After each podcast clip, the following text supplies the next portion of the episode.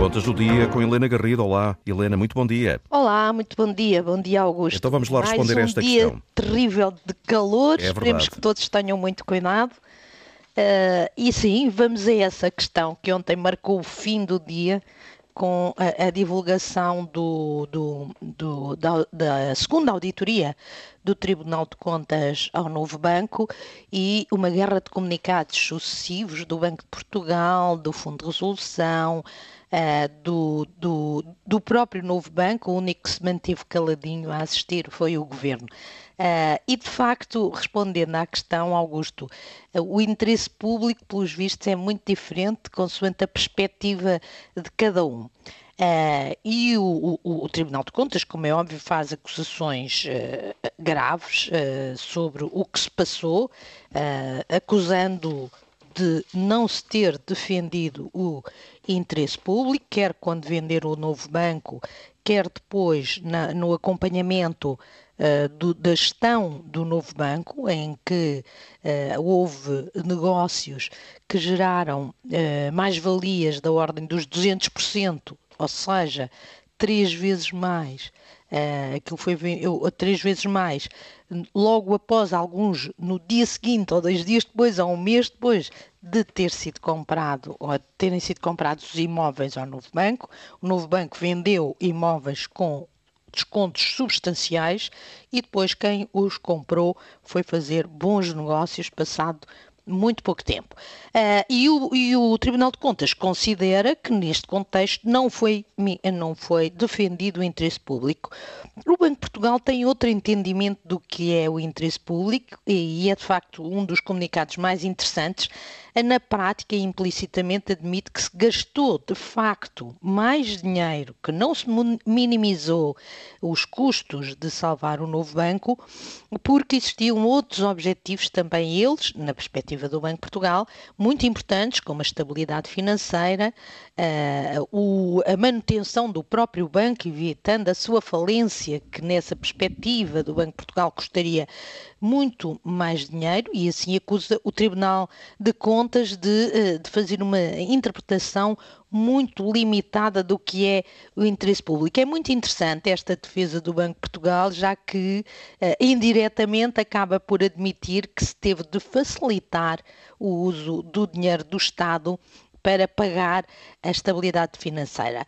E isto corresponde ao que na prática dizem os números, porque, Augusto, se nós nos abstrairmos das histórias que nos contam à volta do novo banco, se nós olharmos para o que aconteceu no novo banco apenas numa perspectiva do dinheiro que entrou e do dinheiro que saiu, aquilo que na prática concluímos é que o governo pagou ao Lone Star para ficar com o novo banco.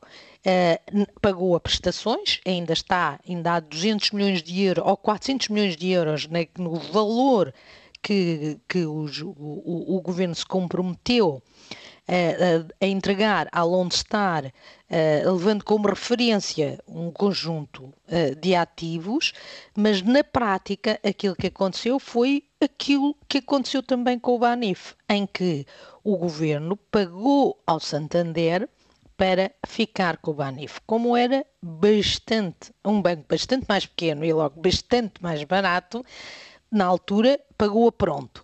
Neste caso concreto está a pagar a, a- a prestações, porque muito cedo se percebeu que aqueles 3.900 milhões de euros que foram na altura referidos como uma possibilidade de pagamento ao novo banco para as perdas que pudessem ter num conjunto de ativos, muito cedo eh, se percebeu que aquilo não era uma, uma possibilidade. Era, na prática, um compromisso. E neste momento o novo banco eh, já lá foi buscar, eh, já só faltam 500 eh, milhões de euros.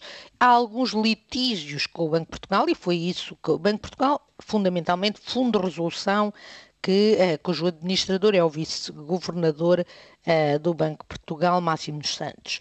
Eh, há alguns litígios e o novo banco, por exemplo, está a pedir, desde o início do ano, 209 milhões de euros que o Fundo de Resolução se recusa a pagar.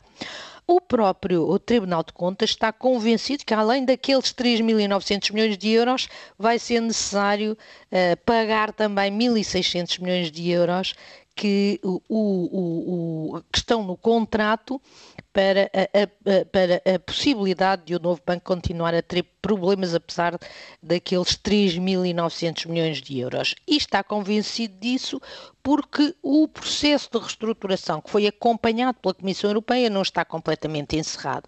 Uh, não está encerrado. Ponto. Uh, e por isso está convencido o, banco, o, o, Tribunal de Contas de que isto poderá acontecer. Aliás, o Tribunal de Contas critica todos os intervenientes, critica o governo, critica o, novo banco, critica o Banco Portugal, o Fundo de Resolução e a própria Comissão Europeia, que, uh, que tem destas coisas, uh, esta área da Comissão Europeia também provou uh, ser assim no tempo da Troika, que é a área da defesa da concorrência, que não permitiu um administrador dentro do, do, novo banco e também, isso não é referido pelo Tribunal, mas inclusivamente não permitiu uma outra solução que seria a nacionalização do banco, pelo menos o dinheiro que se ganhasse ficava dentro do banco e era e podiam existir outro tipo de consequências em relação àquilo que mais grave, uh, uh, o problema mais grave que é levantado pelo Tribunal de Contas, na minha perspectiva, que é não se consegue uh, provar que não houve conflito de interesses. O que é que isto significa? Que quem vendeu ao desbarato aqueles imóveis do novo banco não esteve do outro lado também a comprá-los para fazer bom dinheiro no dia seguinte, o que corresponderia a uma transferência direta dos contribuintes para, o, o, o, para, essas, para essas empresas. Contribuintes no curto prazo, a longo prazo, são os bancos, como nós sabemos, que fazem, pagam uma contribuição para uh, ser transferida para o novo banco. Certo é que alguém fez muito dinheiro com estes negócios de venda de imóveis que o novo banco realizou. Sem dúvida, é isso e, mesmo. E, e, as consequências, infelizmente, são nulas. Ao ponto do novo banco dizer que não lhe cabe defender o interesse público.